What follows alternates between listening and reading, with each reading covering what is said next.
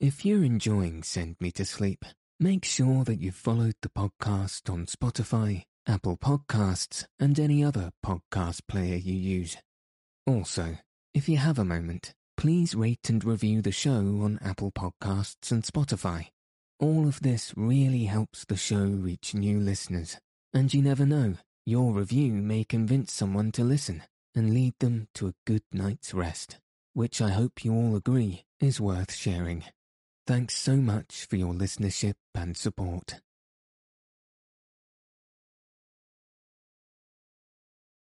Good evening.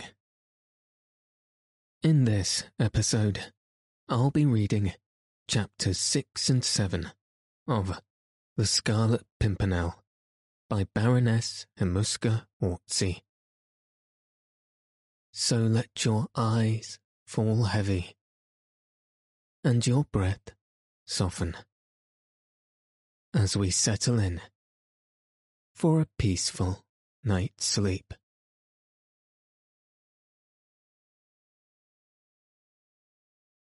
Chapter 6 An Exquisite of 92 Sir Percy Blakeney, as the chronicles of the time inform us, was in this year of grace 1792 still a year or two on the right side of thirty.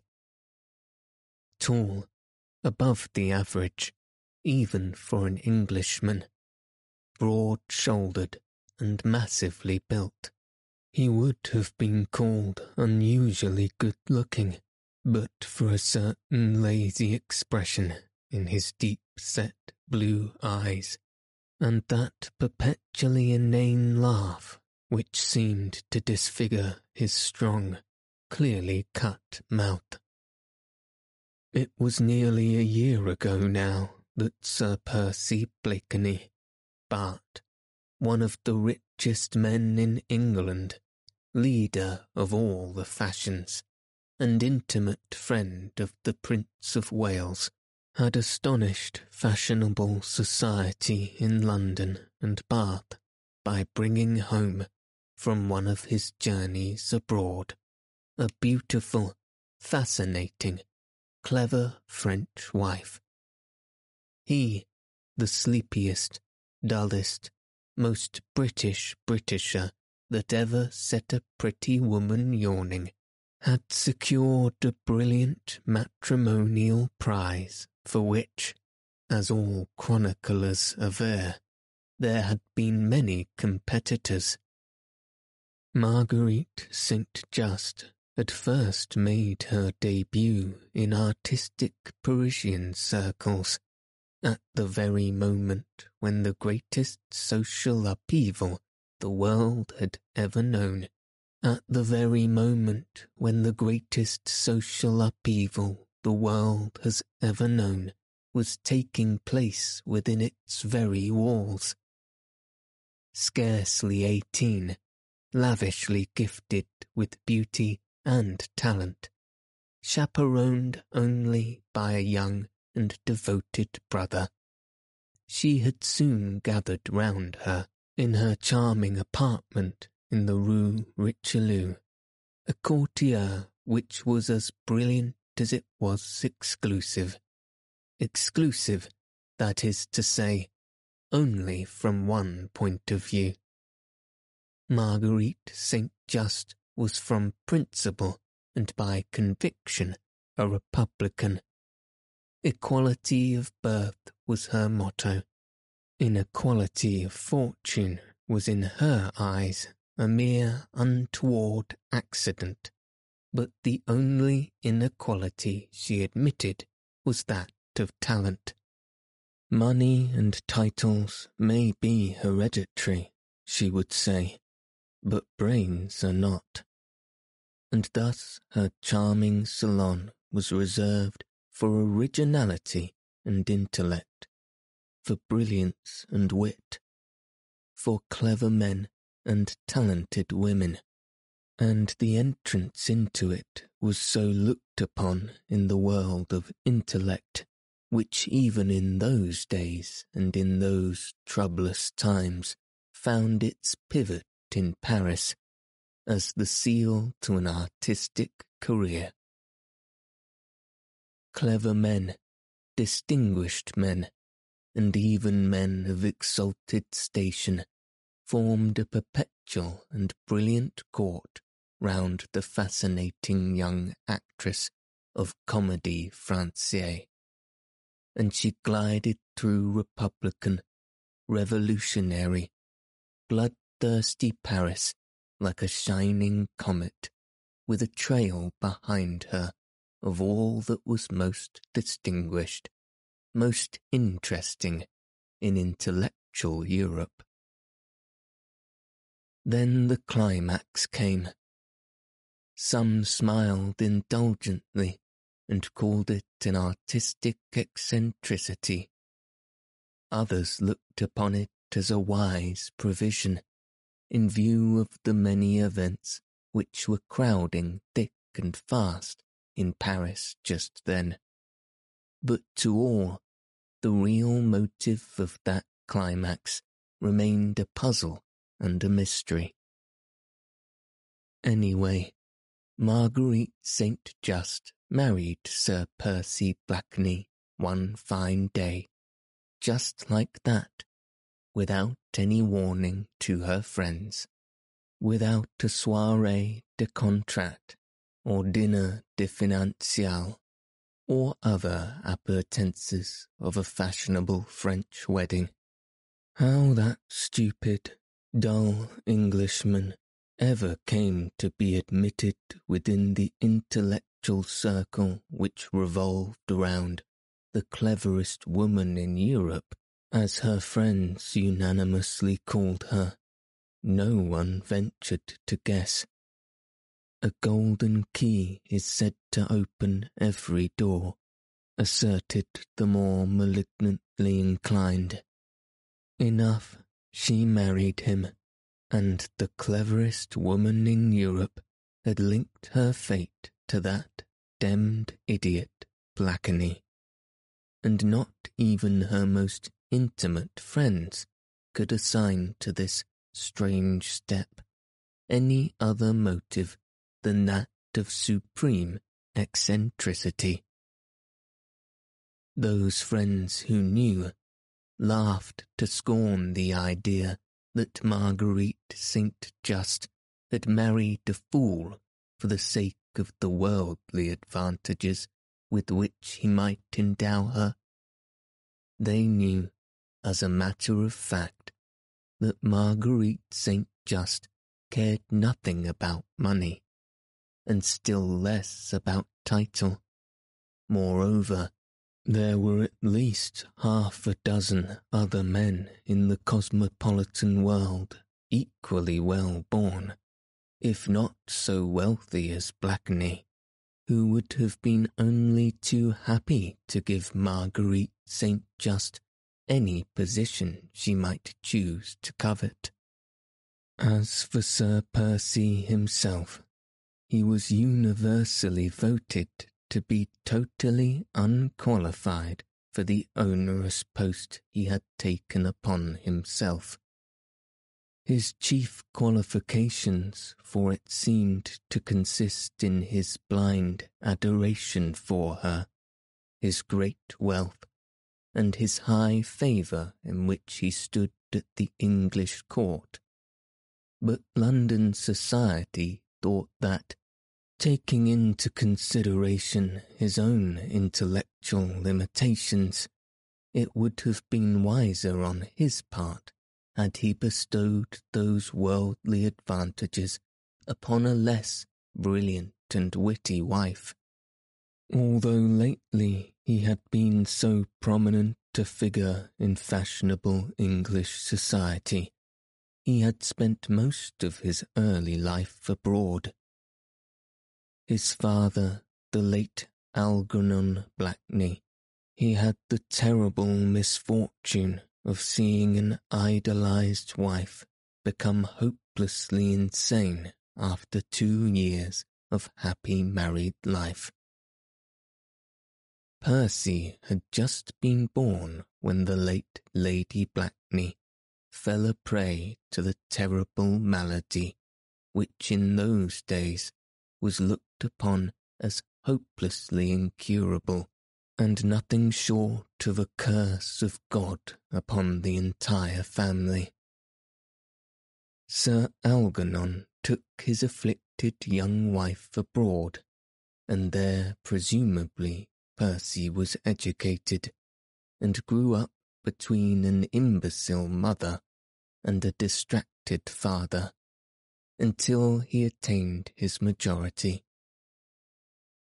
The death of his parents following close upon one another left him a free man, and as Sir Algernon had led a forcibly simple and retired life, the large Blakeney fortune had increased tenfold. Sir Percy Blakeney had travelled a great deal abroad before he brought home his beautiful, young French wife. The fashionable circles of the time were ready to receive them both with open arms. Sir Percy was rich, his wife was accomplished. The Prince of Wales took a very great liking to them both. Within six months they were the acknowledged leaders of fashion and of style. Sir Percy's coats were the talk of the town. His initiates were quoted, his foolish laugh copied by the gilded youth at Almack's or the Mall. Everyone knew that he was hopelessly stupid, but then that was scarcely to be wondered at, seeing that all the Blakeneys, for generations, had been notoriously dull, and that his mother had died an imbecile.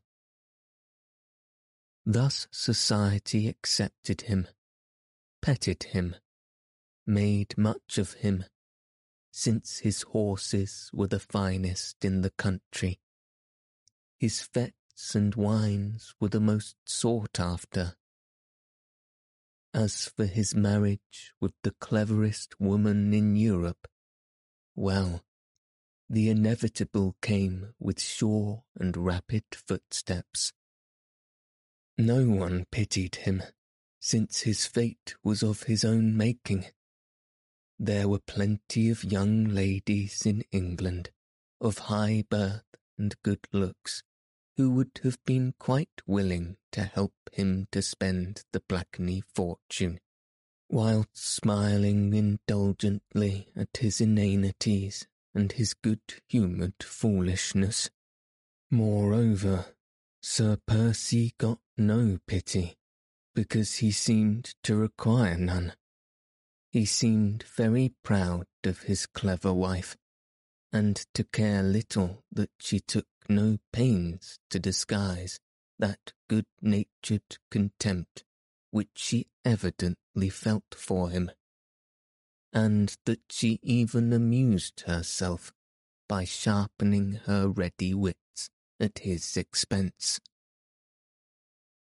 But then Blakeney was really too stupid to notice the ridicule with which his clever wife covered him. And if his matrimonial relations with the fascinating Parisian had not turned out all that his hopes and his dog-like devotion for her had pictured, society could never do more than vaguely guess at it in his beautiful house at Richmond, he played second fiddle to his clever wife with imperturbable bonhomie. He lavished jewels and luxuries of all kinds upon her, which she took with imitable grace, dispensing the hospitality of his superb mansion with the same graciousness with which she had welcomed the intellectual courtier of Paris. Physically, Sir Percy Blakeney was undeniably handsome, always excepting the lazy, bored look which was habitual to him, He was always irreproachably dressed and wore the exaggerated, incroyable fashion which had just crept across from Paris to England, with the perfect good taste innate to an English gentleman. On this special afternoon in September, in spite of the long journey by coach, in spite of rain and mud, his coat set irreproachably across his fine shoulders. His hands looked almost femininely white as they emerged through the billowy frills of finest Mechlin lace. The extravagantly short-waisted satin coat, wide-lapelled waistcoat, and tight-fitted striped breeches set off his massive figure to perfection and in repose one might have admired so fine a specimen of English manhood, until the foppish ways, the affected movements, the perpetual inane laugh, brought one's admiration of Sir Percy Blakeney to an abrupt close. He had lolled into the old-fashioned inn parlour, shaking the wet off his fine coat, then putting up a gold-rimmed eyeglass to his lazy blue eye, he surveyed the company, upon whom an embarrassed silence had suddenly fallen. How do, Tony? How do, folks? he said, recognizing the two men and shaking them by the hand. Zounds, my dear fellow, he added, smothering a slight yawn. Did you ever see such a beastly day? Demmed climate, this.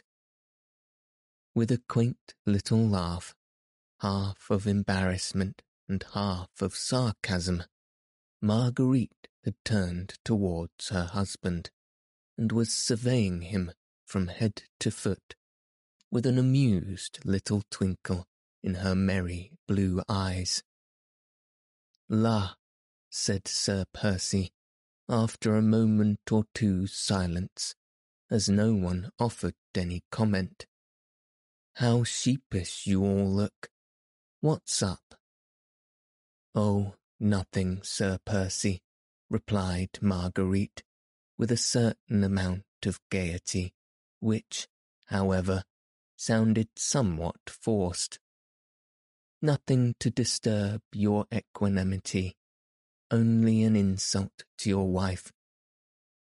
The laugh which accompanied this remark was evidently intended to reassure Sir Percy as to the gravity of the incident.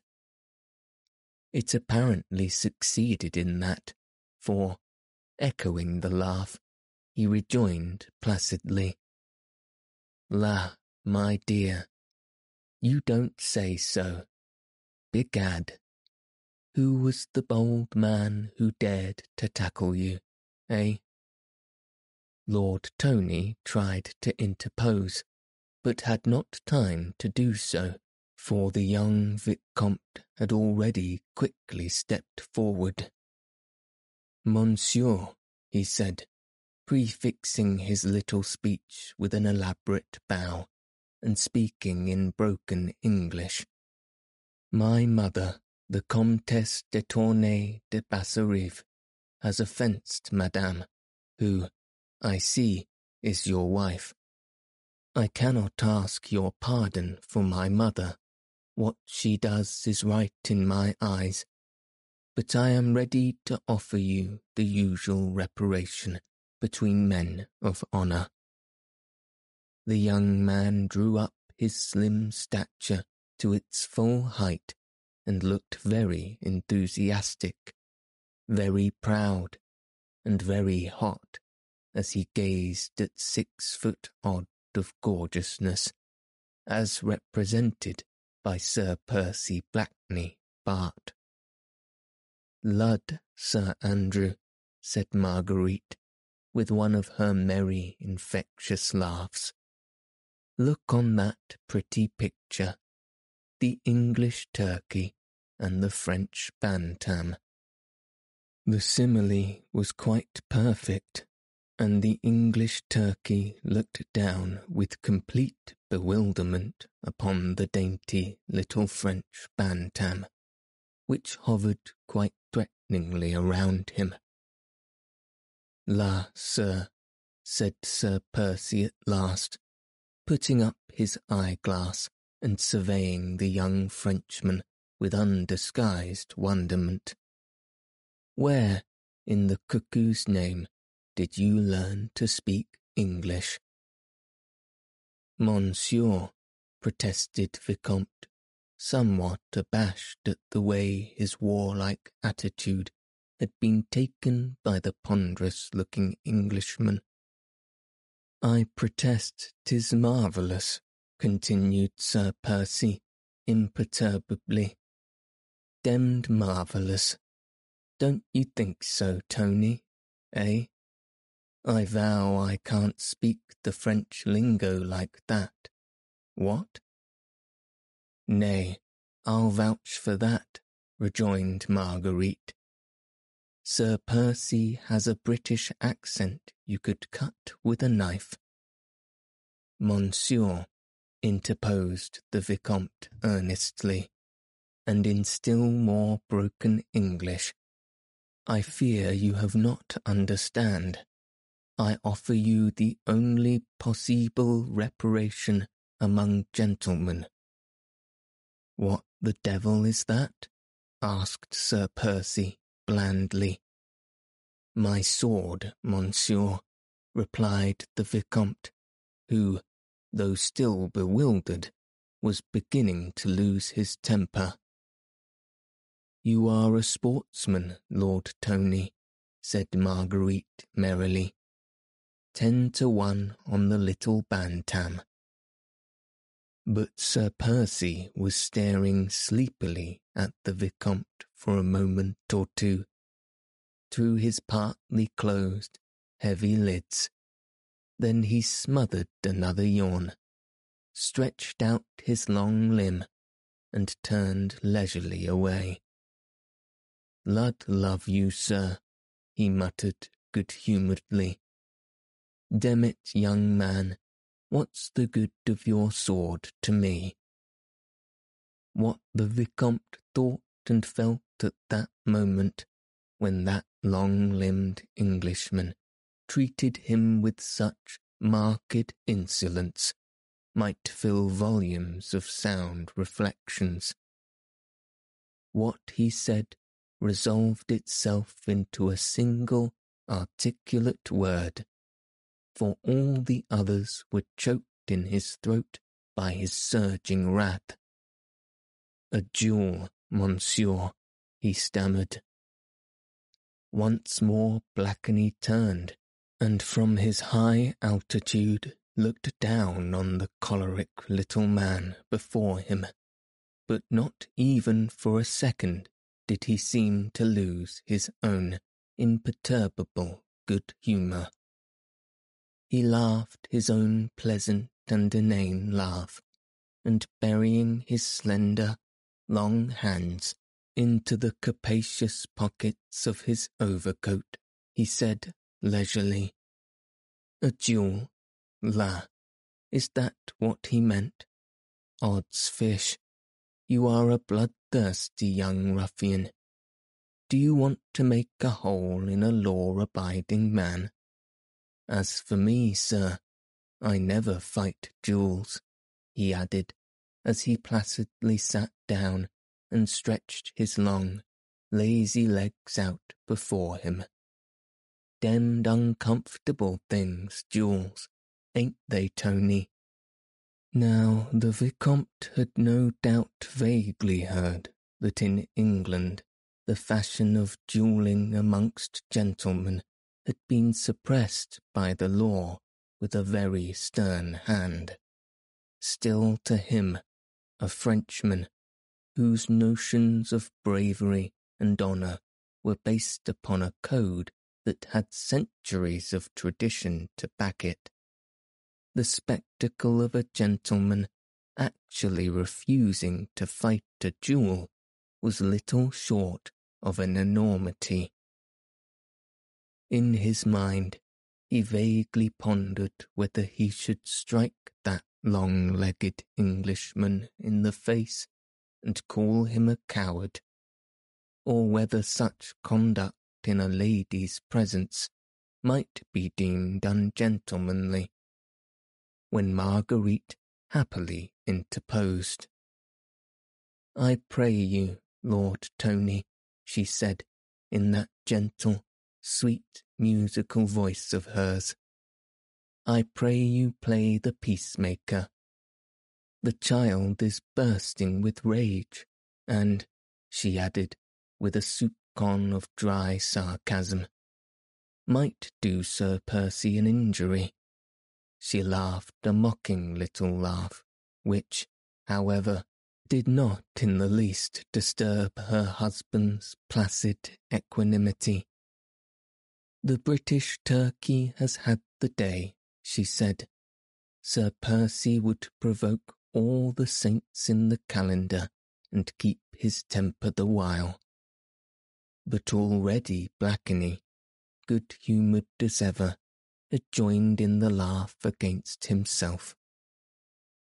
Demmed smart that now, wasn't it? he said, turning pleasantly to the Vicomte. Clever woman, my wife, sir. You will find that out if you live long enough in England.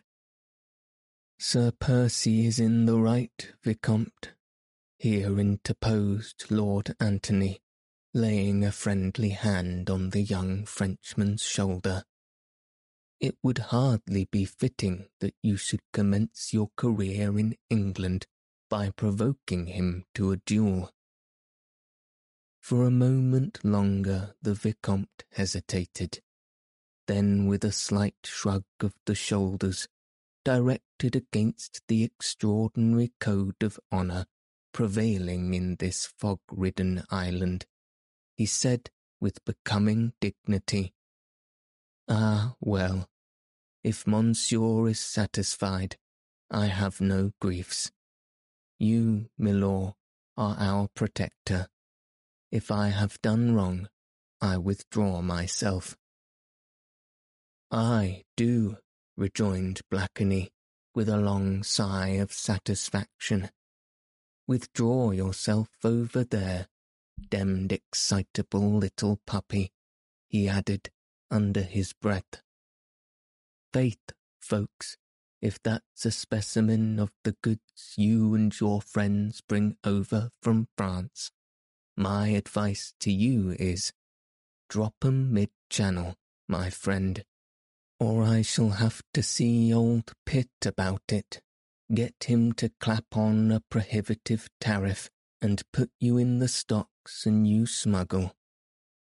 La, Sir Percy, your chivalry misguides you, said Marguerite, coquettishly. You forget that you yourself have imported one bundle of goods from France. Blakeney slowly rose to his feet and, making a deep and elaborate bow before his wife, he said with consummate gallantry, I had the pick of the market, madame, and my taste is unerring. More so than your chivalry, I fear, she retorted sarcastically. Odds life, my dear, be reasonable. Do you think I'm going to allow my body to be made a pincushion of by every little frog-eater who don't like the shape of your nose? Lud, Sir Percy, laughed Lady Blakeney as she bobbed him a quaint and pretty curtsy. You need not be afraid. Tis not the men who dislike the shape of my nose. Afraid be demmed. Do you impugn my bravery, madame? I don't patronize the ring for nothing. Do I, Tony? I've put up the fists with Red Sam before now, and and he didn't get it all in his own way either. Sfaith, Sir Percy, said Marguerite, with a long and merry laugh. That went echoing along the old oak rafters of the parlour.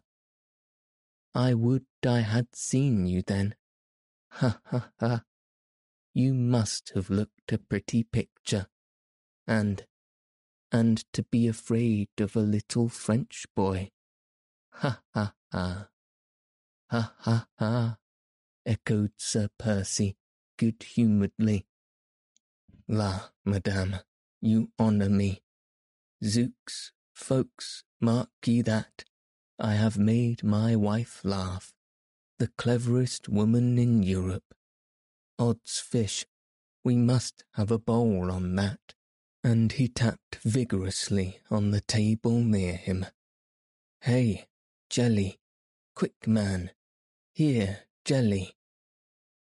Harmony was once more restored. Mr. Jellyband, with a mighty effort, recovered himself from the many emotions he had experienced within the last half hour. A bowl of punch jelly, hot and strong, eh? said Sir Percy. The wits that have just made a clever woman laugh must be wetted. Ha ha! Hasten, my good jelly. Nay, there is no time, Sir Percy, interposed Marguerite. The skipper will be here directly, and my brother must get on board, or the Day Dream will miss the tide. Time, my dear. There is plenty of time for any gentleman to get drunk and get on board before the turn of the tide. I think, your ladyship, said Jellyband respectfully, that the young gentleman is coming along now with Sir Percy's skipper. That's right, said Blakeney. Then Armand can join us in the merry bowl. Think you, Tony, he added, turning towards Vicomte, that that jackknaps of yours will join us in a glass. Tell him that we drink in token of reconciliation. In fact, you are all such merry company, said Marguerite, that I trust you will forgive me if I bid my brother good-bye in another room. It would have been bad form to protest, but Lord Antony and Sir Andrew felt that Lady Blakeney could not altogether be in tune with them at that moment. Her love for her brother, Armand St. Just, was deep and touching in the extreme. He had just spent a few weeks with her in her English home, and was going back to serve his country at a moment when death was the usual reward for the most enduring devotion. Sir Percy also made no attempt to detain his wife. With that perfect, somewhat affected gallantry which characterized his every movement he opened the coffee room door for her and made her the most approved and elaborate bow, which the fashion of the time dictated. As she sailed out of the room without bestowing on him more than a passing, slightly contemptuous glance. Only Sir Andrew Ffoulkes whose every thought since had met Suzanne de Tournay seemed keener, more gentle, more innately sympathetic, noted the curious look of intense longing, of deep and hopeless passion, with which the inane and flippant Sir Percy followed the retreating figure of his brilliant wife.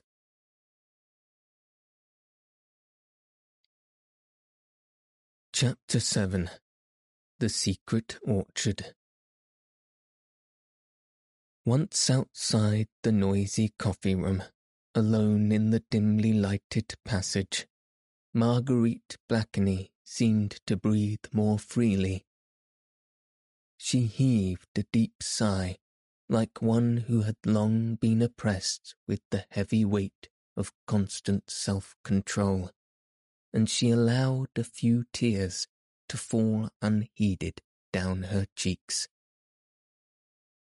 Outside, the rain had ceased, and through the swiftly passing clouds, the pale rays of an after-storm sun shone upon the beautiful white coast of Kent and the quaint, irregular houses that clustered round the Admiralty Pier. Marguerite Blakeney stepped onto the porch and looked out to sea silhouetted against the ever-changing sky, a graceful schooner, with white sails set, was gently dancing in the breeze. The Day Dream it was, Sir Percy Blakeney's yacht, which was ready to take Armand St. Just back to France into the very midst of that seething, bloody revolution which was overthrowing a monarchy attacking a religion, destroying a society, in order to try and rebuild upon the ashes of tradition a new utopia, of which a few men dreamed, but which none had the power to establish. In the distance, two figures were approaching the fisherman's rest. One, an oldish man, with a curious fringe of grey hairs round a rotund and massive chin, and whose walk with that peculiar rolling gait which invariably betrays the seafaring man. The other, a young, slight figure, neatly and becomingly dressed in a dark, many-capped overcoat. He was clean-shaved, and his dark hair was taken well back over a clear and noble forehead. Armand, said Marguerite Blakeney, as soon as she saw him approaching from the distance, and a happy smile shone on her sweet face, even through the tears. A minute or two later, brother and sister were locked in each other's arms, while the old skipper stood respectfully on one side. How much time have we got, Briggs? asked Lady Blakeney, before Mr. St. Just needs to go on board. We ought to weigh anchor before half an hour, your ladyship, replied the old man, pulling his grey forelock. Linking her arm in his, Marguerite led her brother towards the cliffs. Half an hour, she said, looking wistfully out to sea. Half an hour more, and you'll be far from me, Armand. Oh, I can't believe that you are going, dear. These last few days, whilst Percy has been away, and I've had you all to myself, have slipped by like a dream. I am not going far, sweet one, said the young man gently. A narrow channel to cross, a few miles of road. I can soon come back. Nay, tis not the distance, Armand, but that awful Paris, just now. They had reached the edge of the cliff, the gentle sea breeze blew Marguerite's hair about her face and sent the end of her soft lace fichu waving round her like a white and supple snake. She tried to pierce the distance far away, beyond which lay the shores of France. That restless and stern France which was exacting her pound of flesh the blood tax from the noblest of her sons.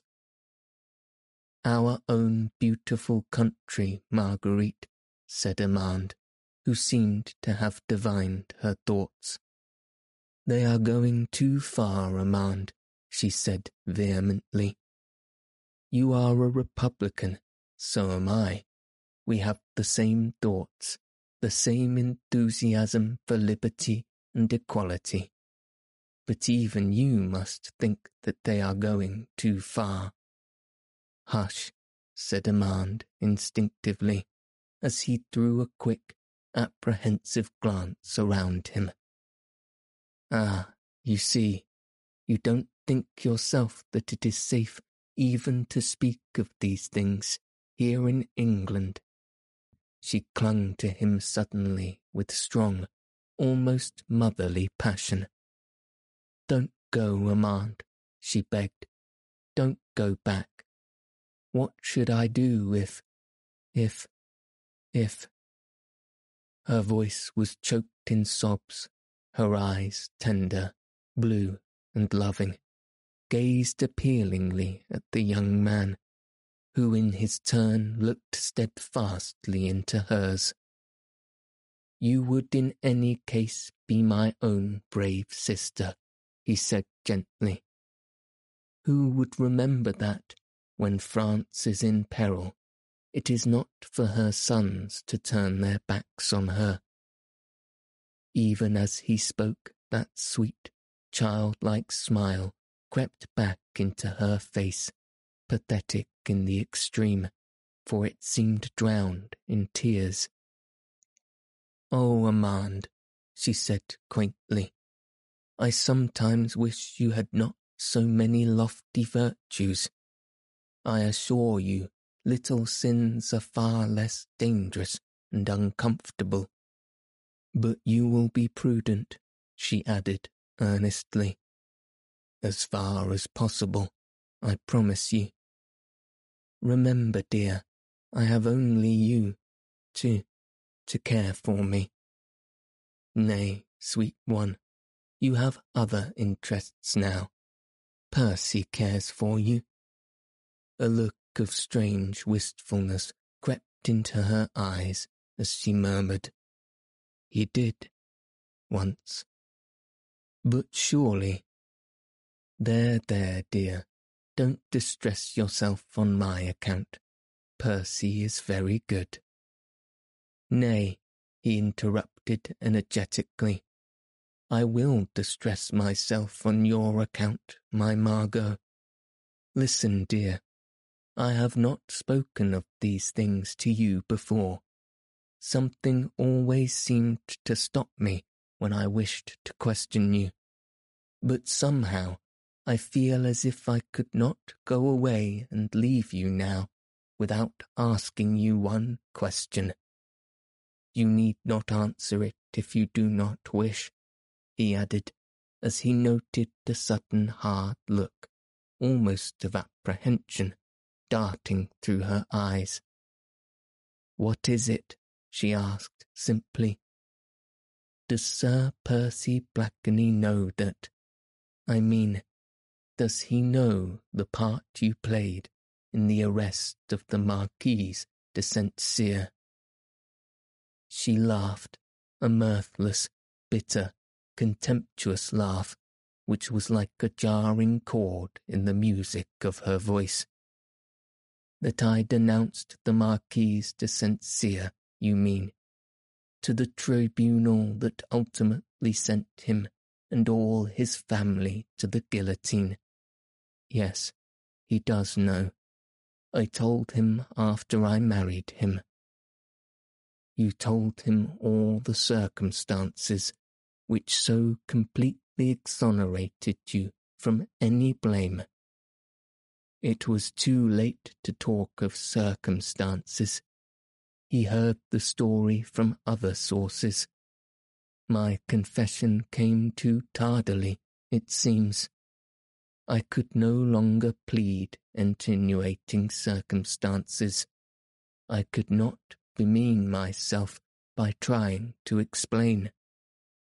And, and now I have the satisfaction, Armand, of knowing that the biggest fool in England has the most complete contempt for his wife.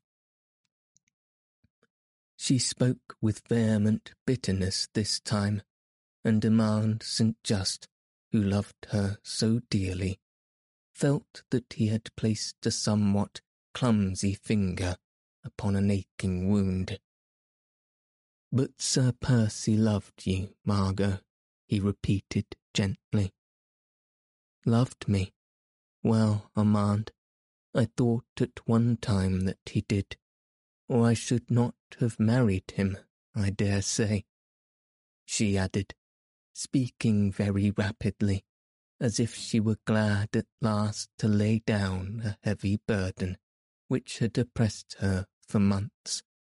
I dare say that even you thought, as everybody else did, that I married Sir Percy because of his wealth.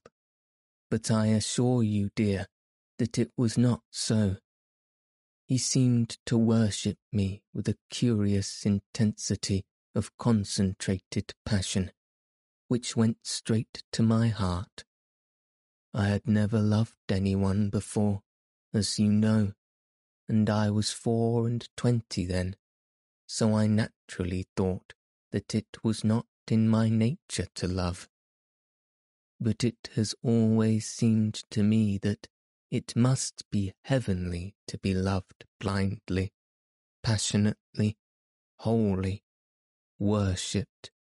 In fact, and the very fact that Percy was slow and stupid was an attraction for me, as I thought he would love me all the more.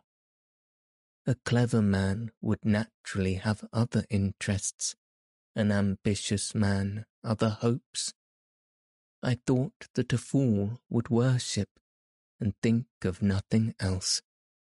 And I was ready to repose Armand I would have allowed myself to be worshipped and given infinite tenderness in return. She sighed, and there was a world of disillusionment in that sigh. Armand St. Just had allowed her to speak on without interruption. He listened to her, whilst allowing his own thoughts to run riot. It was terrible to see a young and beautiful woman, a girl in all but name, still standing almost at the threshold of her life, yet bereft of hope, bereft of illusions, bereft of those golden and fantastic dreams which should have made her youth a long, perpetual holiday. Yet perhaps, though he loved his sister dearly, Perhaps he understood.